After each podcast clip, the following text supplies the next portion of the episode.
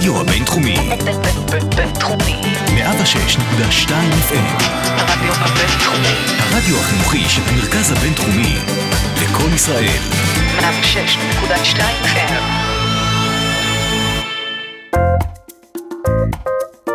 השעה הבינתחומית. פודקאסט שמחדד את המוח. עם שי קלוט. צהריים טובים לכל המאזינים שלנו, אתם לשעה הבינתחומית, הרצועת האקדמיה של הרדיו הבינתחומי, 106.2 FM.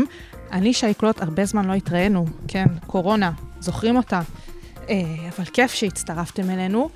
היום נמצא איתי דוקטור עמית מור, שהוא מנכ"ל חברת אקו-אנרג'י, ייעוץ כלכלי אסטרטגי, מרצה בכיר פה במרכז הבינתחומי הרצליה, ואנחנו הולכים לדבר על תחומי המומחיות שלו שקשורים לנושאי כלכלה וגיאופוליטיקה במשקי האנרגיה ואיכות הסביבה.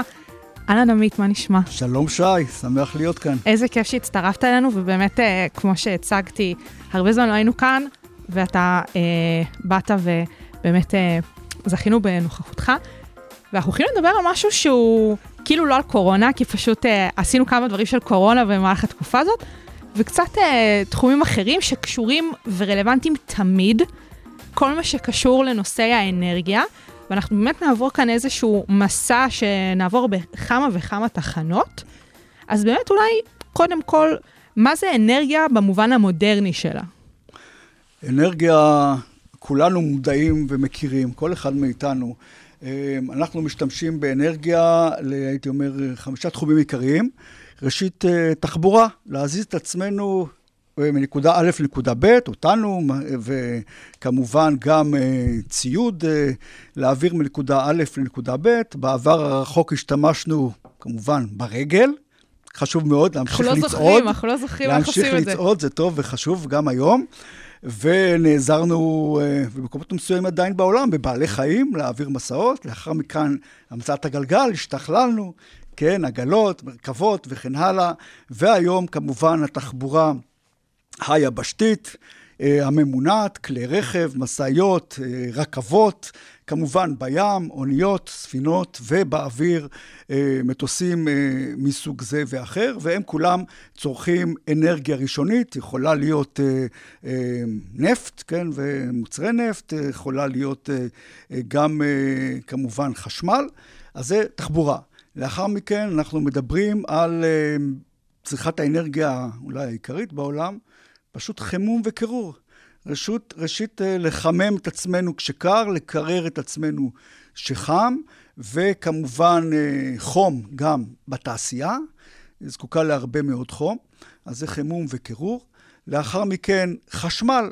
תחשבו, יש אלפי אה, שימושים לחשמל, וכל אחד מאיתנו בבית, החל מ appliances, מכשירי החשמל הביתיים, אה, כמובן תאורה, מחשבים ואלפי אלפי שימושים אפילו בחשמל. אפילו התקנה של האייפון שלנו זה חשמל וואו, בסופו של דבר. כמה שעות בלי חשמל, ואנחנו בראש ובראשונה נטולי אייפון, אחר כך נחשוב על המקרר והתאורה וכן הלאה. ונסיים בשימושים תעשייתיים, קיטור. קיטור יש לו הרבה שימושים, גם בתעשייה, גם תחשבו על בית חולים, אה, חיטוי ומטבחים ו... ומכבסות וכדומה. אז כשאנחנו מדברים על שימושי האנרגיה, אני חושב שמניתי את כל השימושים. כמובן, לכל אחד מהסקטורים בוודאי, שדיברנו, בוודאי. יש הרבה שימושים, ואז אלה השימושים באנרגיה. אנחנו מבחינים היום בעולם במספר מקורות אנרגיה ראשוניים, שמאפשרים לנו את כל אה, מקורות האנרגיה המשניים שדיברנו. אה, בראש ובראשונה זה דלקים פוסיליים, כלומר אה, דלקים מאובנים. שמדובר בראש בנפט, בפחם ובגז הטבעי, ששרפתם פולטת גם מזהמים וגם אה, גז חממה עיקרי שהוא דו תחמוצת הפחמן. מדובר בדלקים פוסיליים, כלומר זה שרשראות של היידרוקרבונס, זכרו מה שלמדנו בשיעורי הכימיה, הביולוגיה וכדומה בעבר, או מי שכמובן מכיר, אה, שאלה שרשראות של אה, פחמימנים אה, עם מימנים. וכאמור, הנפט, הפחם והגז הטבעי. אה, בנוסף, אנחנו אה, כמובן נקיים את האנרגיה הגרעינית, שאנחנו משתמשים בחום הרב שיוצר ביקוע של אה, אטומים של אה, אורניום או פלוטוניום, יוצרים חום רב, ובאמצעות החום אנחנו מרתיחים מים לייצור חשמל בתחנות כוח אה, קיטוריות. ואנחנו מבחינים בשורה שהולכת ומתארכת של מקורות אנרגיה מתחדשים. עדיין הראשי, מקור האנרגיה המתחדש הראשי בעולם הוא המים, בתחנות כוח היידרואלקטריות, שהוא מהווה היום קרוב לבין 70 ל-80 אחוז ממקורות האנרגיה המתחדשים. אבל המקורות ההולכים ועולים הם הרוח והשמש, שבשנים האחרונות האנרגיה הסולארית, הפוטו-וולטאית, הולכת ונוטלת, אפילו עברה את אה, אנרגיית הרוח כמקור אה, לייצור חשמל בעיקר אה, ראשוני, ויש עוד שורה של מקורות אנרגיה ראשוניים מתחדשים, אה, דוגמת האלקטריה, אה, האנרגיה הגיאותרמית, כלומר, זה אה, חום, החום שנצור במעבה האדמה או בשכבות הקרובות לאטמוספירה, מוכרים הגייזרים אה, במקומות שונים בעולם. אה, באמצעות החום הזה ניתן שוב לחמם מים, להפיק קיטור, לייצר חשמל. בקיטור הזה יש אנרגיית הגלים, שמתחילים להשתמש בה, וגם האנרגיה הטמונה ב... הגאות והשפל, או השינוי במפלס פני הים, אה, שמשתמשים בה לייצור חשמל. יש אנרגיה קינטית, אנרגיית התנועה, שמתחילים לנצל אותה בעיקר לייצור חשמל. כלומר, תחשבו על כך שאוטוסטרדה, אה, נוסעים בכלי רכב אה, כבדים, בעיקר משאיות, אבל גם כלי רכב אה, קלים כל היום, והיום כבר יש טכנולוגיות שמטמינים חיישנים מתחת לשכבת האספלט, והכוח, וואו. העוצמה של, של נסיעת כלי הרכב, בעצם תחשבו על מעין... אה, אה, בלטות כאלה שבתוכן יש קפיצים, שכל פעם שעוברת משאית או כלי רכב הוא דורך את, אותה, את אותו קפיץ, ובצורה כזאת מייצרים אנרגיה. אה, מתחיל להיות, אה, להשתמש בצורה, במקומות שונים, גם יש שתי חברות ישראליות. וואו. בעולם, כבר מעבר לשלבי הדגמה, כבר נכנס לנושא מסחרי, ואפילו אה, החלו אה, אה, בצורה דומה בקניונים, במדרכות, מתחת למדרכה, או מתחת לשטיח של, אה, אה, או, לפרקט בקניון, גם כן להניח תאים מהסוג הזה שייצר חשמל, אז כך שהאנרגיה הקינטית, ותחשבו על זה, זו בעצם אנרגיה מתחדשת, כי אנשים הולכים על המדרכות וכולי, אז אלה מקורות אנרגיה מתחדשים ראשונים, ומה שמאוד מאוד מעניין, אנחנו ממש תקופה, בדור של מעבר מהאנרגיות הפוסיליות, כלומר הנפט, הפחם והגז הטבעי שעדיין אה, תורמים קרוב ל-80% מצריכת האנרגיה שלנו, אנחנו תוך תקופה של דור אחד, הייתי אומר 20 עד 30 שנה, נעבור ל, אה, לכך שמרבית האנרגיה שנצרוך תהיה ממקורות אנרגיה מתחדשים. אז באמת, זאת כמעט הייתה השאלה המתבקשת הבאה שלי, להבין מה החלוקה של uh, האחוז שכל אחד מצורות האנרגיה האלה תופסת. באמת גם יש את הצורה השלישית של האנרגיה הגרעינית שציינת, שבסופו של דבר היא גם לוקחת איזשהו חלק. Uh, אז באמת, אל מול האנרגיה הגרעינית, מה החלק של האנרגיה המתחדשת כיום? כי אמרת שה... אה, כן. של הנפט והדלק הוא בערך 80 אחוז. אז האנרגיה המתחדשת, כולל ההיידרואלקטריקה, כן. כלומר אנרגיית המים, תורמים היום, אם אני זוכר נכון, סדר גודל של סך הכל 12 אחוז מהאנרגיה. ואתה אומר שתוך דור בערך זה כבר אה, יהיה זה, רוב האנרגיה. אה, אכן. זו, זו, אנחנו וואו. נמצאים בתקופה, הייתי אומר כך, כ-80 אחוז אנרגיה פוסילית, נפט, פחם, גז טבעי. שאפשר לדבר על חלוקה משנית, תלוי בסוג השימוש שלה, ייצור חשמל או שימושים אחרים, תחבורה. אה, למשל, כ-7-8 אחוז האנרגיה הגרעינית, שתורמת היום קרוב ל... קצת פחות מ-20% מייצור החשמל. זה אנרגיה גרעינית רק מייצרים בחשמל. אנחנו לא כן. לא מדברים כרגע על שימושים uh, ביטחוניים. על אה, נשק גרעיני. לא, ממש רק... כמו שהיה בצ'רנוביל, לדוגמה. כן, כזאת תחנה. תחנות כוח גרעיניות, יש כ-450 תחנות כאלה ברחבי העולם. עדיין ממשיכים להקים תחנות כוח גרעיניות. ואז אה, היינו, והיתרה, כ-12-13 אחוז, זה, זה שלל האנרגיות המתחדשות, כ-70 אחוז מהם זה אנרגיית המים, אבל כאמור, בשנים האחרונות, בעיקר עם הירידה החדה מאוד בעלויות של ייצור חשמל באנרגיית השמש ובאנרגיית הרוח. אז היום כבר, בש, בשנתיים, שלוש האחרונות, עלויות ייצור החשמל באנרגיית השמש, למשל, בטכנולוגיה המובילה, את טכנולוגיה הפוטו-וולטאית, כולם מכירים את הפאנלים הפוטו-וולטאיים. כן, לכל אחד יש דוד שמש. אה, אז דודי השמש שלנו, אה, שכמובן, ישראל... אה, פרופסור הארי צבי תבור, זיכרונו לברכה, הוא המציא דוד השמש בראשית שנות החמישים, שכמובן מרבית אה, משקי הבית אה, מנצלים אותו בישראל ובמקומות אחרים בעולם. אז פה אנחנו מדברים על אה, ניצול אנרגיית השמש לחימום מים. כן. על התאים הפוטו-וולטאיים, אנחנו מנצלים את קרני השמש לייצור חשמל. אוקיי. והם מוכרים, אני חושב, לכולם. החל ממחשבים קטנים שיש להם תא פוטו-וולטאי שמספק את החשמל למחשב, וכלה בפאנלים הפוטו-וולטאיים על גגות בתים, ואו בתחנות כוח גדולות של ייצור חשמל. אז היום כבר יותר זול לייצר קילוואט חשמל באמצעות קרני השמש, או אפילו באמצעות אה, אה, הרוח, במקומות שיש אה, רוח אה, חזקה, מאשר ייצור חשמל בגז טבעי ובפחם. מתי המעבר הזה קרה? ממש בשנתיים, שלוש האחרונות. כי בעשור האחרון, האחרון עלויות ייצור החשמל מהאנרגיה הפוטו-וולטאית אה, ירדו בלמעלה ב-90 אחוז. זה בעיקר וואו. ירידה בעלויות של התאי, התאים הפוטו-וולטאיים, שזה בעצם תאים של סיליקון. וסיליקון אה, הוא משאב, גם כן מינרל, שנמצא בעיקר בשתי מדינות, אה, הייתי אומר, בצ'ילי, בסין, והוא היום משמש אה, חומר הגלם העיקרים, העיקרי לייצור אותם תאים פוטו-וולטאיים, ואותם התאים האלה, או את הפאנלים הפוטו-וולטאיים, שמרביתם המכריע, כ-95% מיוצרים בסין, אכן אה, הם לוקחים את אור השמש והופכים אותו באופן ישיר לקרינת השמש, האנרגיה שיש בשמש, בתא הסיליקון, הפוטונים, יוצרים תנועה של אלקטרונים, ואז בקצה נוצר זרם ישר. הופכים אותו לזרם חילופין ומחברים את אותם פאנלים לרשת, ויראה לנו מקור אנרגיה שכבר היום הרבה יותר זול לייצר חשמל באמצעות השמש, אבל החיסרון הוא שכמובן אין לנו שמש, אה, קרינת השמש, אם הזריחה היא עדיין, או הייתי אומר עד שעות 11 אה, בצהריים, או לקראת, בבוקר, עדיין הזנית של השמש היא נמוכה יחסית, ומשעות 3-4 אחר הצהריים היא שוב נמוכה יחסית.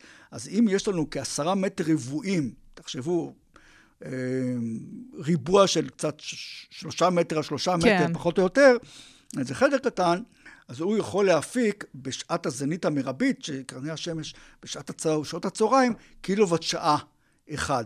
אבל בסך הכל, אם בשנה יש, ויש, 8,760 שעות, 24 שעות ביום כפול 365, אז בתחנות כוח פחמית, או בטורבינת גז, אנחנו יכולים לייצר 90% מהזמן חשמל. 8,000 שעות, או צריך איזושהי תחזוקה תחנת כוח אה, של איזה כמה שבועות בשנה, אבל חוץ מזה היא יכולה לייצר, אפילו יכולה לייצר 24 שעות ביממה, לפעמים שנה עד שנתיים ללא תחזוקה. ואילו השמש מייצרת רק 20% מהזמן. רק באזור שהוא נקרא ה-sun belt, כלומר האזור שאנחנו נמצאים בו, שבו הזנית היא טובה, אה, כלומר צפון אפריקה, מזרח התיכון, אה, אזורים בהודו, דרום סין וכדומה, אה, ארה"ב, דרום ארה"ב, דרום אירופה, הסאן בלט, אזי בסך הכל 1,600 שעות שנתיות. 1,600 קילוואט שעה מייצר תא של תשע, של כעשרה מטר ריבועים, שהוא קילוואט מותקן. כן. אז, בסך, אז ואין לנו שמש בלילה, ואין לנו שמש בימים מעוננים ובחורף, או גם בנגב אין לנו שמש כאשר יש סופות חול, כלומר, ולכן ה, הייתי אומר שהמהפכה השנייה, הייתי אומר שהשינוי הטכנולוגי, מה שצריך פה לזכור שכל הזמן יש שינויים טכנולוגיים. ואני אה, זכיתי, כולנו, גם אתם, כל המאזינים, לחיות בדור שאני הייתי ממשתמשי האינטרנט הראשונים בשנת 1992-93. האינטרנט, כן, עדיין, הקווי, וגם בטלפון הסלולרי, ככה מסוף שנות ה-80, ראשית שנות ה-90, הטלפונים הסלולריים הראשונים, היום הדור הצעיר, המאזינים, כבר נולדו לתוך המציאות הזאת, הילדים שלי וחבריהם. הסטודנטים פה בבינתחומי, בכל מקום אחר, וזאת מציאות שחווינו אותה. אז הנה אנחנו עדים לשינויים טכנולוגיים, כמו הירידה הדרסטית ב- בעלויות האנרגיה הסולארית, או בעלויות ייצור חשמל בטורבינות רוח. והדבר השני, מכיוון שכאמור, שמש, יש רק כשהיא זורחת, או שהיא... ואין, היא לא יכולה לייצר חשמל כשהיא לא זורחת, או בשעות אחרות שדיברנו, שמוסתרת. ואז השינוי הטכנולוגי השני זה הירידה הדרסטית בעלויות אגירת האנרגיה. והייתי אומר, אומר שזה המהפכה של השנים האלה. כלומר, עד היום ידענו לאגור חשמל בשתי טכנולוגיות עיקריות, כל אחד כבר עשרות שנים, יותר מ-100 שנה, 140 שנה, המציאו את המצברים, סוללות, מצברים ה... סוללות, מצבר חד פעמי, כולנו מכירים סוללות, ואו מצבר של כלי הרכב, הוא טוב לשנתיים, שלוש וכולי. וכלומר, אנחנו אוגרים אנרגיה בצורה כימית בתוך המצבר. בשנים האחרונות, העלויות של אגירת האנרגיה במצברים שבנויים, מורכבים מחומר שנקרא ליתיום, ליתיום איון, ירדה בצורה של כ-80% רק בחמש השנים האחרונות, וכבר היום מצברי ליתיום איון, העלות של אגירת החשמל, אה, או במצברים קטנים, או במצברים של הרכב החשמלי, שהיום הרכב החשמלי, שתכף נדבר על תחבורה, והמהפכה שאני, שאנחנו צופים של הרכב, הרכב החשמלי, נדבר על זה. אז אזי גם אה, חוות מצברים גדולי, גדולות, חוות גדולות של מצברי ליתום איון, היום כל מצ... מאוד מודולרי, כל מצבר בגודל של מכולה, זה בעצם אה, רשת של תאים של אה, ליתיום איון, שיכולים לאגור חשמל שמיוצר למשל ביום, לשימוש של 4, 5, 6 עד 8 שעות בלילה. או כשהשמש לא זורחת. עכשיו, ברגע שזה ממש קרה לפני שנתיים, שהגענו לפריטי, כלומר, היום יותר זול כבר אה, לייצר חשמל באמצעות השמש או הרוח, ולאגור אותו במצברים, ולספק אותו בשעות שאין רוח או אין שמש, בלילה לצורך העניין, אה, מאשר לייצר חשמל באמצעות גז טבעי או פחם. כלומר, הגענו לרגע בהיסטוריה... רגע מכונן. רגע מכונן, הייתי אומר, באמת, שאנחנו בעצם יכולים לעבור לשימוש, הייתי אומר, זה ייקח 20, 30, 40 שנה, אבל שימוש ממש מלא באנרגיות מתחדשות פלוס מצברים לאגירת אנרגיה, ולהיפרד מהבחינה הזאת מהדלקים הפוסיליים, שאין לנו שום בעיה איתם, למעט העובדה שהם פולטים מזהמים, ובעיקר דו תחמוצת הפחמן, שהיא הגורם העיקרי, לגז החממה העיקרי שגורם להתחממות כדור הארץ ושינוי האקלים. אז באמת אתה מדבר על השינויים האלה שקורים ומתרחשים תוך כדי תנועה, ממש as we speak, מה שנקרא, יש את האנשים שעמלים על הטכנולוגיות והפיתוחים האלו, שבסופו של דבר יובילו לאותה מהפכה שקורית, אבל שבעתיד היא אפילו תתממש עוד יותר. ובאמת מעניין אותי, מתי לדעתך הנקודה שבה לחלוטין נהפוך את השימוש שלנו מאנרגיה אה, אה, הרגילה שאנחנו משתמשים בה עכשיו, לאנרגיה המתחדשת הכל כך חיונית לנו ופחות מזהמת כמובן. כן, אז אנחנו רק באמת בתחילתו של התהליך הזה. כלומר, הייתי אומר, העשור שהסתיים ממש בשנ... בשנים האחרונות עם הירידה הדרסטית שממשיכה, אני לא יודע עד כמה יכולה להימשך, של ירידת עלויות ייצור החשמל באנרגיות המתחדשות.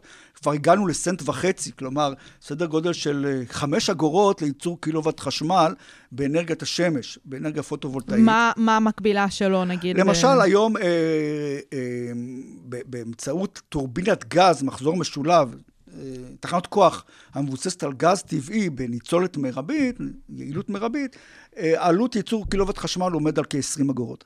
ואילו במכרז שקיימה רשות החשמל ותוצאותיו התפרסמו בשבוע שעבר, אז המכרז הזה אה, אה, אה, קרא לחברות להקמת תחנות כוח מסוג סולריות, מסוג פוטו-וולטאי, טכנולוגיה פוטו-וולטאית, עם אגירה, עם אותם חוות מצברים, וזכו במכרז חברות במחיר של 19.9 אגורות, כלומר 20 אגורות. כלומר, בעלות של 20 אגורות לקילוואט שעה, גם ייצור החשמל וגם אספקת חשמל בשעות שאין שמש, כי ניתן לאגור אותו באמצעות מצברים. וגם פחות מזהם. בוודאי, לא מזהם בכלל. זהו. לעומת אה, גז טבעי, שיש לנו כמויות גדולות מאוד בגז טבעי, וקרוב ל-70% מהחשמל כבר בישראל מופק בגז טבעי, ואפילו יגדל ליותר מ-80% בשנים הקרובות. אה, עלות, הייתי אומר, היא כ-20 אגורות אה, לקילוואט שעה, זאת גם העלות אה, של ייצור חשמל בפחם. העלות המשוקללת של חברת חשמל, שיש לה גם תחנות כוח פחמיות וגם תחנות כוח בגז טבעי, עומדת על יותר מ-26 אגורות לקילוואט שעה. אז הגענו לנקודה הזאת, ועכשיו הסיפור של המצברים זה ממש בשנתיים האחרונות.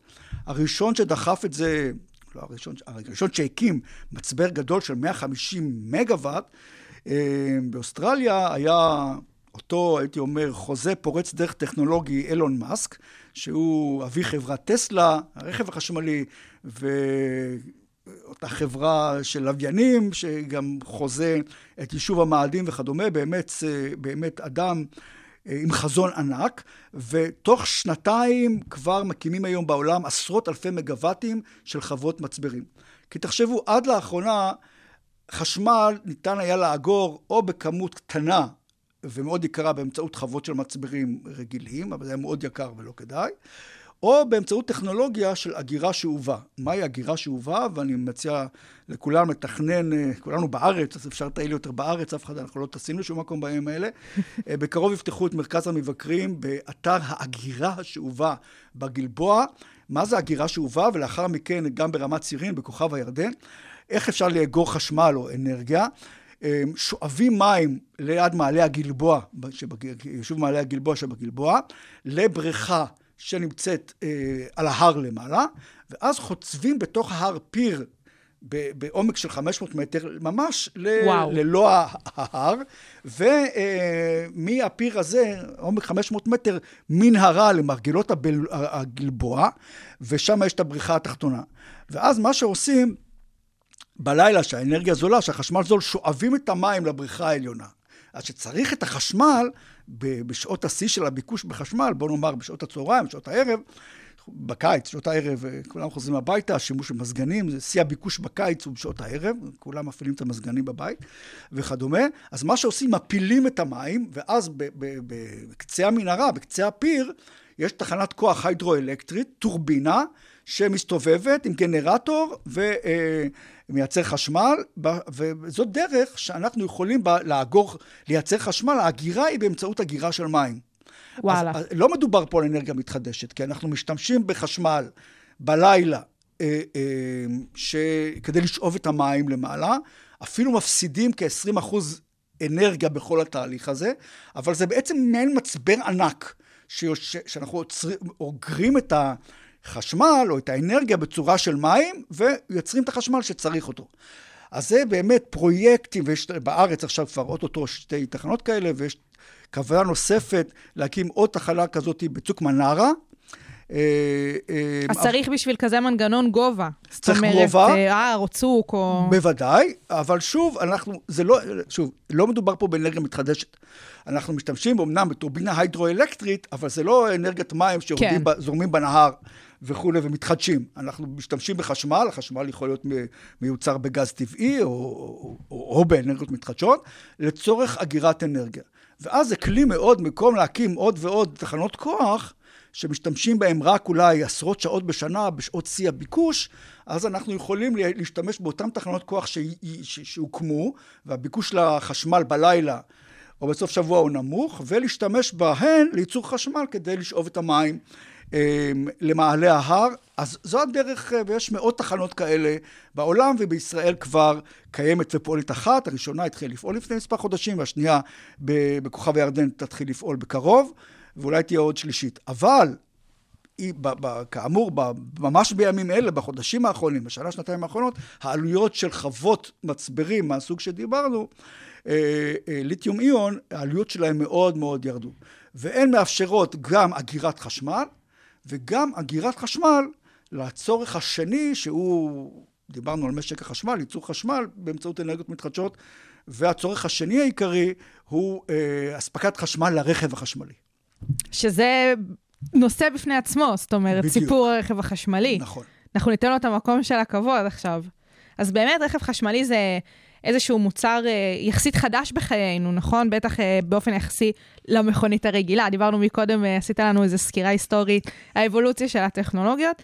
באמת דיברנו באיזשהו שלב על הפחם והרכבת שפעלה על הפחם, נכון. ואז הגיע הרכב שפעל על דלק, על דלקים רגילים, בנזין בעיקר, נכון? והיום יש לנו את הרכב החשמלי.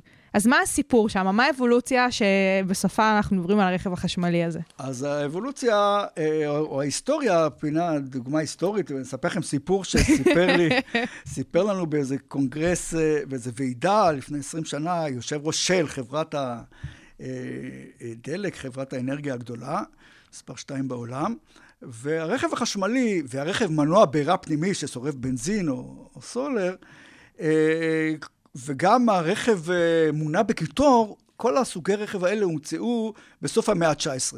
דיזל המציא את מנוע הדיזל 1870, ומנוע בעירה פנימי על בנזין, אה, אה, גם כן בתקופה הזאת, וגם הרכב החשמלי עם המצאת החשמל, עם סוללה, עם בטריה, וגם אתם מכירים אולי מהתמונות, רכב שהוסק בפחם או בגזרי עץ, והיה לו מנוע, אה, מנוע קיטור. ואז ב-1904, לפני 115 שנה, 116 שנה, אה, התקבצו מיטב המוחות בעולם שה- בכנס השלישי לתחבורה העולמי, שהתקיים באוקספורד, באנגליה. וזה שבוע שלם שהביאו שרים שעסקו בזה כלכלה, ופרופסורים וכולי, ודנו בתחבורה העתידית. וביום, בחמישי בערב, לפני סיום הכנס ביום, אה, זה תוכנן ליום שישי, אה, הפרופסורים שארגנו את הכנס אה, באוניברסיטת אוקספורד אה, קיימו דלפי סרווי, כלומר, אה, שאלו את המומחים, מי לדעתכם תהיה הטכנולוגיה, התחבורה שהיא תנצח? אחד, רכב אה, מנוע בעירה פנימי, שתיים, רכב קיטור, שלוש, רכב חשמלי. מה את חושבת, שי, הייתה אה, התשובה? ב-1904. 1904, לפני 116 שנים. מה אז הם אמרו אי שם באוקספורד? מה אמרו 300 מיטב המוחות של העולם שהתחילו לעסוק בתחבורה אה, באותה תקופה? אני רוצה להגיד חשמלי, יפה. שזה מתקשר צ- לנושא צדק, שלנו. נכון. אז 70 אחוז מהמשתתפים אמרו הרכב החשמלי. עכשיו, מה קרה? רק חמש שנים לאחר מכן, ב-1909, הגיע מיסטר הנרי פורד, ואת הטי-מוביל, את הדגם T המפורסם שלו, והשאר זה היסטוריה. כבר 110 שנים, הוא גרם, אנחנו... גרם לכולם לשכוח מה הרעיון הזה. שכחו את הרעיון הזה, אנחנו מכורים לנפט ומנוע בעירה פנימי ניצח, ובנזין וסולר, דיזל, הם, הם הנפט שמיוצרים מהנפט, הם, הם מקור ההנאה של 99.9 אה, מהתחבורה בעולם, גם כמובן כלי הרכב, גם אה, אה, רכבות, למרות שיש הרבה רכבות חשמליות בעולם, וכמובן הג'ט פיול, הקרוסין, הדלק הסילוני. והמזוט והסולר שמניעים את, אה, את האוניות בעולם. כלומר, אנחנו מכורים לנפט בעולם. והנה, אה, כמובן, לאורך השנים היו ניסיונות כאלה ואחרים לפתח רכבים חשמליים, הם פשוט לא היו כלכליים. והנה הפיתוח הטכנולוגי, אני חושב שהכי חשוב לזכור כאן, בכל התוכנית שלנו, בכל העיסוק הזה באנרגיה, את השינויים הטכנולוגיים. שאפשרו את ירידת העלויות הדרמטית, הדרסטית, בעלויות אה, אה, המצברים. וכל אחד מאיתנו יש לו את הטלפון הסלולרי שלו, אה, בתוכו יש תא קטן מאוד של סנטימטר מרובע, זו הסוללה. הסוללה שהיא גם כן מאותם תאים של ליתיום איון, אותה סוללת ליתיום איון שהיא הסוללה של כלי הרכב, שהיא הסוללה אה, שהעלות שלה ירדה ביותר מ-80% בחמש השנים האחרונות. כלומר, הסוללות שמייצרים היום הן יותר קטנות ויותר חזקות, כלומר, יכולות לאגור יותר חשמל מאשר הסוללות, ואני זוכר את הטלפונים הסולולריים הראשונים, הייתי אז עוזרו של שר האנרגיה. משה שחל בשנת 1988, ואני לא אשכח איזו התרגשות עצומה, גם אני, התרגשתי בשנת 1988, כלומר לפני 32 שנה, שאחרי ישיבת הממשלה ביום ראשון, עשו הפתעה לשרים, כולל שמעון פרס היה שר אוצר, שמיר היה אז אה, ראש הממשלה, הם ירדו לכלי הרכב, ובאותם 4-5 שעות של ישיבת הממשלה, התקינו להם בכלי הרכב את, ה, אה, את הטלפון הסלולרי הראשון. הבלטאי. זה היה פלאפון, חברת פלאפון 050, הראשונה בארץ שהייתה. עכשיו, לא אשכח, לפעמים השרים כמו טווסים רצו להתהדר ולהשוויץ, היו מבקשים מהנהג, היו הולכים עם טלפון ענק כזה, ממש היה גדול, והסוללה... הייתה מצבע, הייתה מזוודה. כלומר, זו הייתה מזוודה, הנהג היה רץ, הולך ליד ה... עם נוס- כבל. נושא הכלים. נושא כלים, והשר היה הולך ומתהדר. אותה סוללה, אה, ממש בתור מזוודה ובגודל של מזוודה, של טרולי כזה, והיא הייתה מאוד כבדה גם, היא, היא אגרה פחות אנרגיה מאשר יש לנו היום בסנטימטר. מרובע אה, מעוקב של אה, אה, קצת פחות, קצת, אה, אפילו יותר קטן, פחות מסנטימטר מרוכב. כמה מילימטרים מעוקבים של אה, תא אה, ליתיום איון שיש לנו בטלפון הסלולרי. זה גם בטח היה יותר יקר מאשר... הרבה תא יותר כזה. יקר, היה הרבה יותר יקר. ובתקופה של 30 שנה, העלויות ירדו, החומרים, פעם זה היה ניקל קידיום, לא, קדמיום, לא חשוב, אה, חומרים אחרים, אבל היום הגענו למצב שבו אנחנו יודעים לאגור אנרגיה בצורה מצומצמת, מצבר קטן לטלפון הסלולרי, או מצבר גדול וכבד לרכב החשמלי, או מצ... חוות מצברים גדולה של מגוואטים רבים אה, לאג- לאגירת חשמל בקנה מידה אה, גדול מסחרי. אה, והעובדה שעלויות המצבר, נדבר כרגע על השימוש בכלי רכב, כל כך ירדה, הביאה לכך שכבר כנראה תוך שנה, שנתיים, כשאנחנו מנקים את המיסים, עלות של כלי רכב חשמלי, בוא נאמר, בסדר גודל של 1,600, אה, ששקול למנוע מכונית משפחתית שכולנו, סדן, שכולנו נוסעים במכוניות, נאמר של 1,600-2,000 סמ"ק, אה, 1.6 ליטר, מכונית מנוע בעירה- פנימי, בוא נאמר בנזין, ולא משנה הסוג. היום העלות היא סדר גודל, בלי מיסים, סדר גודל של בין 18,000 ל-20,000 דולר. שזה המחיר של האוטו, כשאנחנו מדברים רק על אוטו, לנקות ממיסים, וגם צריך לדבר רגע על מחיר הדלק שאנחנו משלמים בדיוק, בעצם. בדיוק, אז תכף נדבר על הדלק. עכשיו, על, היום רכב, אם אנחנו רוצים לקנות רכב קוריאני, אירופאי, אמריקאי, You name it. לא משנה כרגע אם זה יונדאי או פורד, אבל פחות או יותר עלות הרכב היא בין 18,000 ל-20,000 דולר.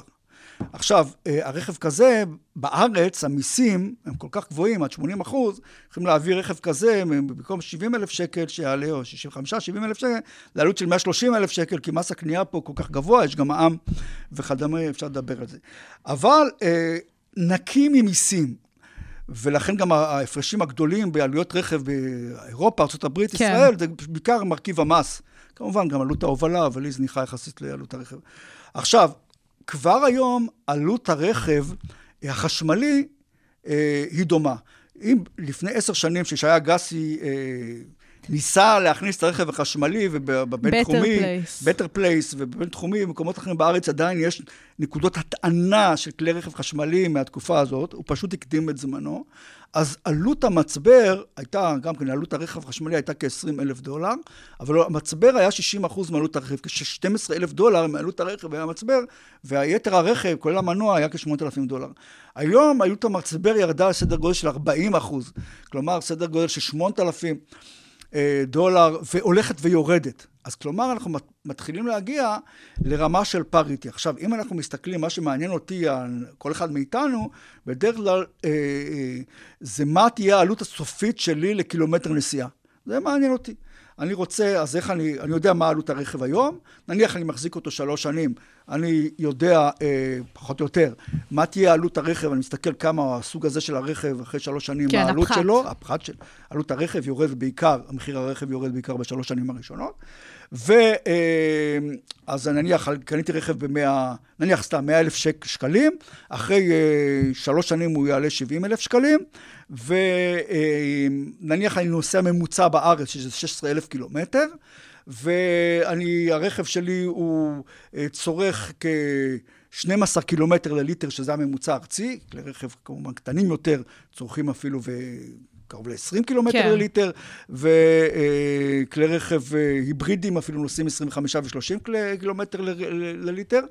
ואז אני עושה, מחשב, מוסיף את עלות הרכב, את, את עלות הדלק, השנתית, או, ה- ו- בוא נאמר, ניקח את זה שלוש שנים, ולאחר מכן אני מוסיף עוד אגרות שנתיות שיש לי את אגרת הטסט השנתי, ותיקונים אה, טיפולים שיש לי, ואז אני לוקח את כל העלות הזאת, כלומר, את אותם 30 אלף שקלים, קניתי ב-100 אלף שקל, אני מוכר ב-70 אלף שקל, כל עלות הדלק השנתית, עלות הטיפולים והתיקונים וכולי, ומחלק בעלות, אה, אה, במספר קילומטר הממוצע שאני נוסע בתקופה הזאת, אז זה יצא לי בערך שני שקלים אה, לקילומטר נסיעה. אוקיי. זה, זה בממוצע. זה הרכב הרגיל, מה שאנחנו הרכב מדברים עליו. רגיל, ככה כל אחד, אה, היום אפילו אינטואיטיבית אנשים אולי לא בודקים, הם בודקים כמה עולה, אנשים שבודקים איזה רכב לקנות וכולי, עושים, בצורה כזאת הם עושים את החישוב. עכשיו, אם אני, אה, בא אליי אה, היום הצעה לרכוש כלי רכב חשמלי, ואני יודע שהחשמל לא מוטלים עליו מיסים, תכף נדבר על המיסים הרבים שמוטלים על הבנזין והסולר, אבל עלות החשמל היא הרבה הרבה הרבה יותר זולה. עלות הטיפולים בכלי הרכב הרבה יותר נמוכה, כי מדובר פה על רכב חשמלי והחלקים המכניים בו הם הרבה יותר מצומצמים, ובאמת עלות הטיפול היא יותר נמוכה. אז אני אקח באמת את עלות הרכב החשמלי, כולל המנוכר, כולל עלות הגרת שאני מוכר אותו אחרי כמה שנים, פלוס עלות החשמל פלוס ותיקונים. וברגע שאנחנו נגיע לרמה שלי, בתור צרכן, כל אחד מאיתנו, יהיה כדאי להשתמש ברכב חשמלי, אז אני שואל את עצמי רק שאלה, שאנחנו קוראים לה שאלת הביצה והתרנגולת, רגע, יש לי איפה לתדלק? כלומר, להטעין את המצבר של אותו הרכב? מוצר משלים, שבלעדיו אי אפשר בכלל להחזיק את נכון? הרכב. אז כמובן, זה יבוא בצורה כזאת, שכל מי שיהיה לו רכב חשמלי, אה, כמעט ללא יוצא מן הכלל, כמעט ללא יוצא מן הכלל, תהיה לו נקודת הטענה בבית. בבית. כלומר... כמו אה, לאייפון. כן, בבית, רק לא באייפון, זה לא כמו שקע חשמלי, אלא אה, בחנייה שלו. כלומר, בחנייה שלו יהיה עמוד, כמו שמוכר לרבים מאיתנו, שממנו יוצא כבל, שיטעין לי את הרכב החשמלי. כלומר, בלי זה, ברור לי שאני לא זז. עכשיו, חוץ מזה, זה לא מספיק. אה, מקום שאני אני רוצה, אני אה, אצפה שמקום העבודה שלי, הרי הרכב נוסע בערך חמישה עד שבעה אחוז מהזמן. אפילו פחות מחמישה אחוז מהזמן, ברוב האנשים משתמשים ברכב שלהם. יתר 95 אחוז מהזמן, הוא נח, הוא פשוט יושב.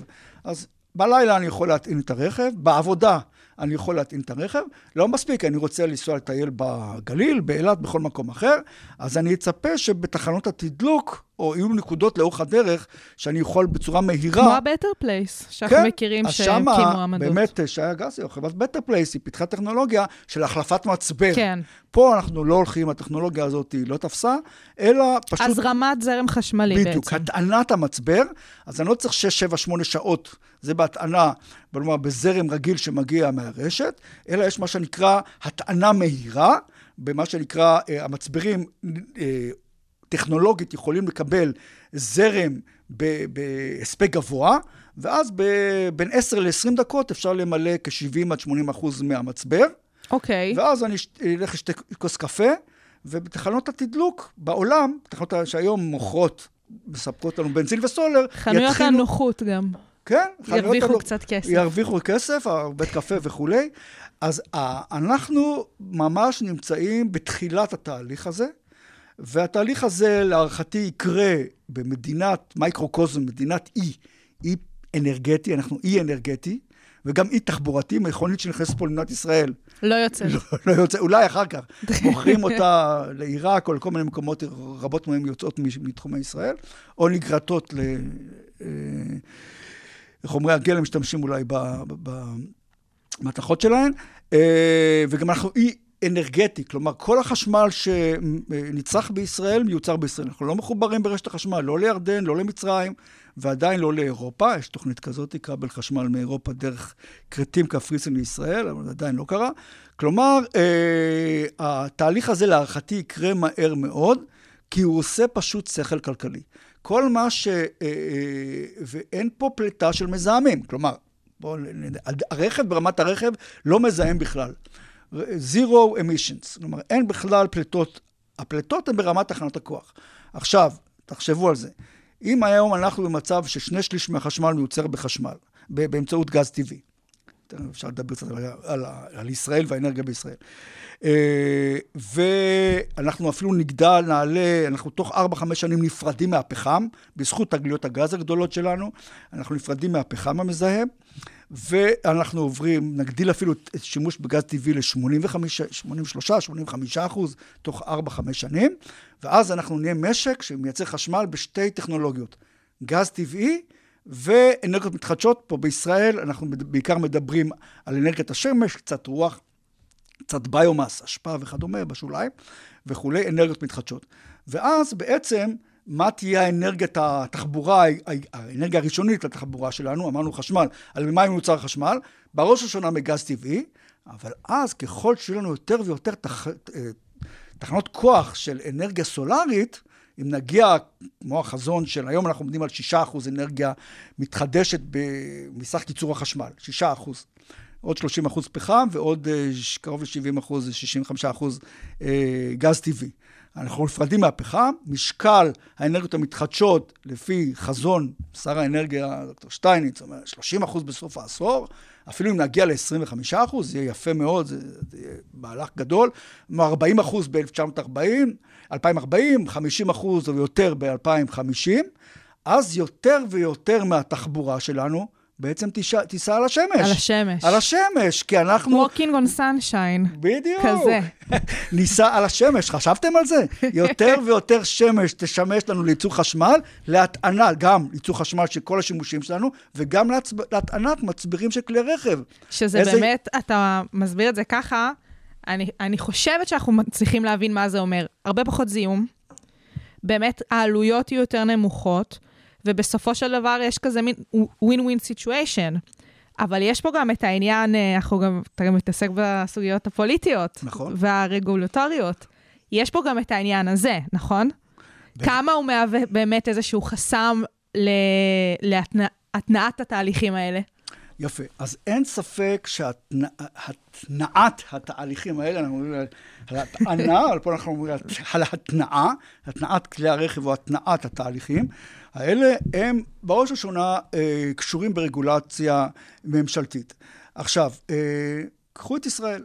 אנחנו עד לפני 20 שנה, כל האנרגיה, כל האנרגיה שהשתמשנו בה, למעט קצת אנרגיה לחימום מים, דיברנו על דודי השמש, הייתה מיובאת.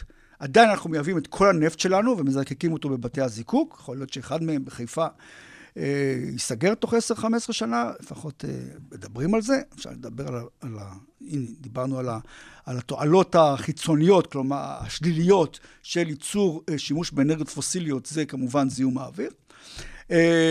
והנה החזון שיש לנו בשימוש באנרגיות מתחדשות שהן נקיות. גילינו גז טבעי.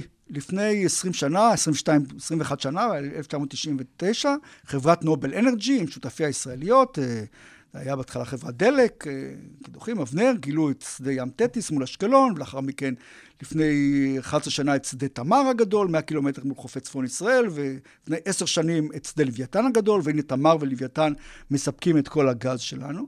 ואנחנו, אזרחי ישראל, מאוד נהנים מהגז. ראשית, אנחנו... רבים לא זוכרים, לא, לא יודעים, שעד לפני 15 שנה, 80 אחוז, 100 אחוז מייצור החשמל שלנו היה באנרגיות פוסיליות. 80 אחוז פחם, אותן שתי תחנות שמוכרות לכולם. היו את, ה... את השחור שם מעל חדרה. נכון, חדרה ואשקלון, 80 אחוז בפחם ועוד 20 אחוז בנפט, מזוט וסולר ברחבי הארץ. גם רידינג פה בלב תל אביב שרפה מזוט עד לפני 14 שנים. ואז התגלה, התגלו תגליות משמעותיות של גז טבעי, אפילו גדולות מהצרכים של המשק לפי עד שנת 2050, או 60 אפילו, לפי מיטב התחזיות, אפילו האופטימיות ביותר שלנו לצריכת גז טבעי. ויש לנו עוד כמויות אפשריות לייצוא, אם אפשר יהיה לייצא את הגז. והנה כבר מהר מאוד עברנו, במהירות שיא, רקורד עולמי, שיא עולמי במעבר ממזוט ופחם לשימוש בגז טבעי, והנה עכשיו אנחנו דוחפים חזק את האנרגיה המתחדשת. אבל, גם הציבור אולי לא כל כך מודע, ש-60% מהרווחים של הגז הטבעי הולך אלינו, לציבור. חצי פחות או יותר לתקציב המדינה באמצעות אה, תמלוגים ומיסי חברות, וחצי יתחיל השנה להגיע משדה תמר ועוד חמש שנים משדה לוויתן, למה שאנחנו קוראים הקרן לדורות הבאים, או ה-National Sovereign Farm, הקרן הלאומית הריבונית. קרן לדורות הבאים, או קרן העושר, קרן השפע, אה, יש לה שמות רבים, והיא לפי החישובים שלנו תאגור עשרות מיליארדי שקלים ב-20 שנים הקרובות. הסכומים הראשונים יתחילו להגיע השנה, וידבר על שלושה, ארבעה, חמישה מיליארד שקל כל שנה, אז יכול להיות שהמדינה תשאב אותם. אה, לא תצבור אותם בקרן, אלא בגלל שימושי הקורונה, וזה בדיוק הייעוד שלהם.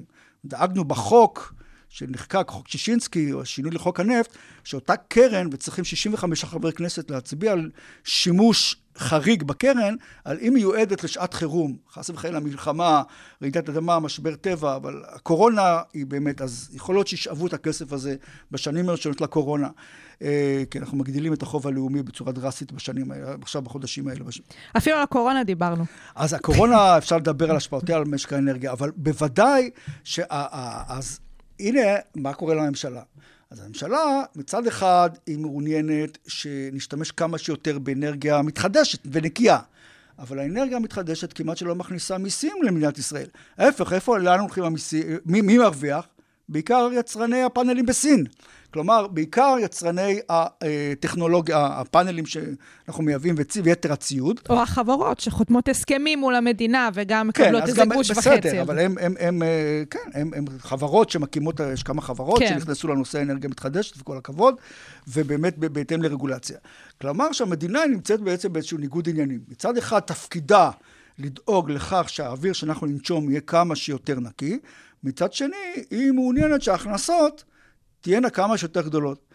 עכשיו, יחד עם זאת, לכן החשיבות של בא שר אנרגיה עם חזון ואומר, לא מעניין אותי, וכך צריכה לממשלה, ואנחנו עובדים הרבה עם אגף תקציבים לאורך השנים, שנים ארוכות, זה לא נכון שהמיסים שהגז הטבעי ייתן, אה, יעניק למדינה, יהיו גבוהים, אבל זה לא השיקול המוביל פה. השיקול המוביל צריך להיות התועלת הסופית לציבור. והתועלת הסופית לציבור היא גם באוויר הרבה יותר נקי. גם, גם באוויר נקי מזיהומים שהורגים אותנו, כמו תחמוצות חנקן רעילות, כמו תחמוצות גופרית רעילות, כמו אה, חלקיקים. אז את החלקיקים ותחמוצות הגופרית אה, נטרלו לחלוטין. היום השקיעו, כולם מכירים את הערובה הרביעית, הצפונית יותר, ב, שנוסעים בחדרה. הוקמה בשנים האחרונות, פתאום רואים איזו ערובה רביעית יותר נמוכה, נמוכה שמשחררת אה, עשן לבן. נכון. אז העשן לבן, תהיו רגועים, זה עדים של מים. עכשיו, מה שקורה בתוך... כמו בוותיקן, עם האפיפיור. עם האפיפיור. בחרו אפיפיור. אז זה, זה, זה מתקן של 4 מיליארד שקלים. שבתחתית אותה ערובה, למטה, יש מתקן שבעצם זה נקרא סולקן, סולקן, שבעצם סופח את כל הגזי דו-תחמוצת הפחמן, דו-תחמוצת, או תחמוצות הגופרית הרעילות, לוקחים אבן, חוצבים אבן גיר במחצבות בערי יהודה, מביאים לתחנת הכוח, האבן הגיר סופחת את תחמוצות הגופרית, בתהליך הזה נוצר, נוצר גבס. אבל הגבס, אבן הגיר סופחת את, את, את תחמוצות הגופרית הרעילות. אז הנה, ככה נפטרנו גם מהגופרית. אז הנה הפח, הפחם כבר כמעט שלא מזהם, עדיין תחמוצות חנקן הקימו אה, מתקן נוסף שסופח חצי מתחמוצות החנקן. ולכן גם התחנה הפחמית היא כבר הרבה פחות מזהמת ממה שהיא הייתה. הגז אין בו תחמוצות אה, גופרית, כי אין גופרית בגז הטבעי, הוא פולט כ-50% פחות תחמוצות חנקן מאשר אה, הפחם, עדיין הוא פולט דו תחמוצת הפחמן. ולכן, אם אנחנו מדברים על תחבורה ושאנחנו מייצרים חשמל גם בטורבינות הגז הטבעי, כלומר בתחנות הכוח שמייצרות בגז טבעי, לייצור חשמל להטענת כלי רכב, אז אם מדברים על גז החממה העיקרי, דו תחמוצת הפחמן, אז אה, שימוש בתחנות כוח בגז טבעי לייצור חשמל להטענת כלי רכב, פולטות בערך רבע מדו תחמוצת הפחמן שפולט רכב שמשתמש בבנזין או בסולר. אוקיי. Okay. כלומר, ברגע שאנחנו עוברים לרכב חשמלי, אמנם הרכב הוא לא מזהם בכלל, הזיהום עובר לתחנת הכוח. אז אם תחנת הכוח היא השמש, או, או באמצעות רוח, אז אין זיהום בכלל. אבל אם יש גז טבעי, עדיין יש אה, זיהום אבל מסוים. נמוך. הרבה יותר נמוך. באופן יחסי. וזאת המהפכה השנייה. זאת אומרת, מה שאנחנו אומרים, מדברים על כך שהדור הקרוב, הייתי אומר עשר או עשרים השנים הקרובות, הן שנים קריטיות בשני אה, התחומים העיקריים במשק האנרגיה. ראשית, ייצור החשמל שלנו הופך להיות ייצור מקומי, מאנרגיה מקומית כבר עכשיו. אמרנו, נפרדים מהפחם בזכות הגז הטבעי, נפרדים לגמרי מהפחם, ואל אל תשכחו, אל תשכחו, אפילו ב-2012 גם 80% מהחשמל יוצר בגז טבעי, בפחם, נפרדים לגמרי מהפחם, כי יש לנו גז טבעי בכמויות מאוד מאוד גדולות, שהוא, א', הוא מקומי, אנחנו לא מייבאים אותו, כלומר, בכל נושא הבטחת אספקת האנרגיה אנחנו תלויים במקורות מקומיים. אה, עד לפני, עד אה, ראשון בינואר, 31 בדצמבר, שנה שעברה, כלומר, אנחנו מדברים על שבעה חודשים, מאז שפרויקט לוויתן התחיל להפ... אה, אה, לספק גז טבעי. במשך שבע שנים כל הגז הגיע ממקור אחד, שדה תמר, שזה היה מצוין שיש לנו גז טבעי, אבל היה פה, הייתי אומר, סיכון לביטחון האנרגטי, או סיכון לביטחון הלאומי שלנו, סיכון עצום. כי תחשבו על כך ששני שליש מהחשמל הגיע ממקור גז אחד, שנמצא 100 קילומטר מהחוף, בעומק מים של 1,600 מטר, חמישה בארות זאת אומרת, השדה גדול, כמו גודל של תל אביב בערך, אבל חמישה בארות שמחוברים בצנרת, שגם כל ההתקנה של זה, זה ממש, אה, הציבור לא כל כך מכיר, זה לא שיש צוללת שיכולה להגיע, צוללות מגיעות לעומק של 300-400 מטר, זה לא עמודאי שיורד, זה הכל בצוללות רובוטיות אה, קטנות שמתקינות ציוד ששוקל טונות רבות על פי באר. באמת נשמע ה- שיותר קל אה, קוטר- לשים חיים על מאדים משהו. לא, זה מאוד מסובך, הכל הוא באמצעות, אה, אה, על אה, אה, חור שהקידוח, שכל הקוטר שלו, תסגרו את אה, כפות הידיים שלכם, משהו כזה פחות או יותר, ועוד הקידוח הזה יורד לעוד עומק של שלושה קילומטר נוספים, סך הכל חמישה קילומטר עומק, משם פורץ הגז, בשני צינורות הוא מגיע 150 קילומטר, שני צינורות מקבילים, לפלטפורמה שעומד 22 קילומטר מול חופי אשקלון, שם בפלטפורמה של תמר מטפלים בגז, מנקים וואו. אותו, ומשם לחוף. לוויתן, כולם מכירים, הפלטפורמה עשרה קילומטר מהחוף, וכולם עדים ומכירים את המאבק הציבורי גם שהיה לגבי מיקום הפלטפורמה, אבל מגיע גז טבעי כבר גם מלוויתן, אז כלומר הסיכון אה, הוא... אה, התפצל לשניים, והיה פה סיכון מאוד גדול. ראשית, לא יודע אם רבים זוכרים, אבל בימים האחרונים, באוגוסט אה, 19- 2014, לפני כמעט שש שנים, במבצע צוק איתן האחרון, ביומיים האחרונים של המבצע, החמאס התחיל לירות טילי גראד ל- אה, אל הפלטפורמה של תמר והפלטפורמה של ים תטיס קילומטר לידה, והם לא פגעו.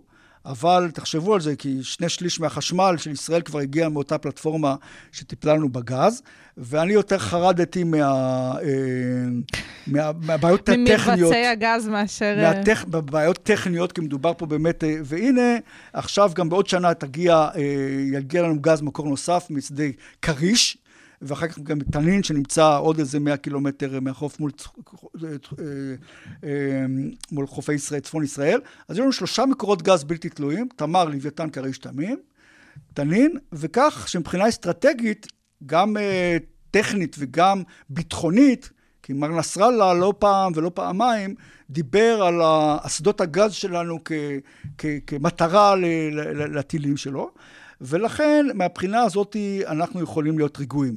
עכשיו, ככל שיותר מהר נתקין פה מערכות מבוזרות לכל רחבי הארץ של תחנות כוח סולריות, אזי נוכל יותר ויותר לבסס את משק החשמל שלנו על, ה, על השמש, גם על הרוח, הנה כבר בחודשים הקרובים אה, מוקמת תחנת הכוח הגדולה, אה, כ-40 טורבינות רוח גדולות בג, בגולן, הגובה שלהם יותר מ-100 מטר, אז הם ייצרו כמה מאות מגוואטים, אבל אנחנו התברכנו יותר בשמש מאשר ברוח.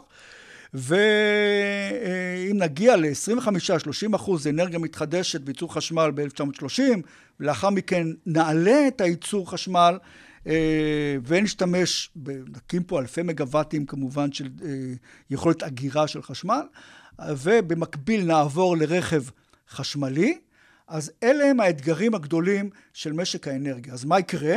ראשית, נשתמש באנרגיה מקומית, גז טבעי והשמש, ושנית, אנחנו uh, נזהם, א', בזעמים מקומיים, תחמוצות uh, חנקן ו, וגופרית וח- וחלקיקים יהיה פחות, כלומר, הבריאות שלנו תשתפר, וגם נתרום את חלקנו הצנוע להפחתת פליטת גזי חממה אה, שיוצרים את חמות כדור הארץ ושינוי האקלים. וגם באמת הרבה שיפורים טכנולוגיים שקורים פה במדינת ישראל, נכון? סביב הסיפור הזה.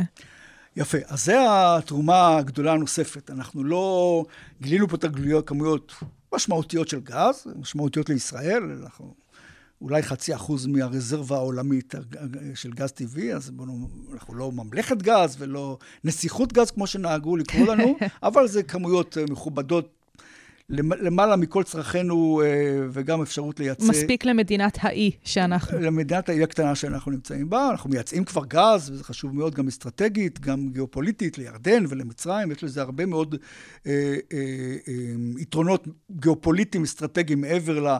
להכנסות שאמרנו 60% מהרווחים הולכים אלינו לציבור. אה, אז אולי נוכל לייצא עוד גז, גם לא, לא כך פשוט. אה, אבל בעיקר אנחנו אה, בחזית, אה, נמצאים גם בחזית הטכנולוגית. עכשיו, אנחנו לא נקים פה חברות נפט וגז טבעי, יש לא, פה כמה חברות זה. מקומיות, הן בעיקר חברות פיננסיות, דלק קידוחים וישראמקו ועוד כמה חברות, הן חברות פיננסיות. החברה, החברה שהיא ה... האופרייטור, המפעיל, זאת נובל אנרג'י, שעכשיו נרכשה, נרכשת על ידי חברת שברון, החברה הבינלאומית האמריקאית הגדולה, אה, שדווח לפני שבועיים על רכישתה, אה, של נו- נובל על ידי, אה, אז זה, בהחלט יש אה, יתרונות למדינת ישראל, שתפעל פה חברה אמריקאית בינלאומית כל כך גדולה, אבל... אז זה יתרון מאוד גדול, וגם אנחנו לא נקים פה חברות לייצור כלי רכב. פעם עשו סיטה בשנות ה-60, עד היום ב- ב- ב- בעשאותיי במדבר אנחנו רואים פה ושם סוסיטות שהגמלים אה, אוכלים את הפיברגלס, אבל אנחנו, יש פה מאות רבות של סטארט-אפים, של חברות, שמפתחות טכנולוגיות אה, אה, שונות, גם בתחום האנרגיות המתחדשות. יש פה חברות רבות ב- ב- ב- בישראל. החברה המובילה, כמה הציבור מכיר, את חברת אורמת של יהודה ויהודית ברוניצקי, בעלי המניות העיקריים בעבר, אבל הם הקימו אותה, והתחילה מאנרגיה מתחדשת, אנרגיה סולארית.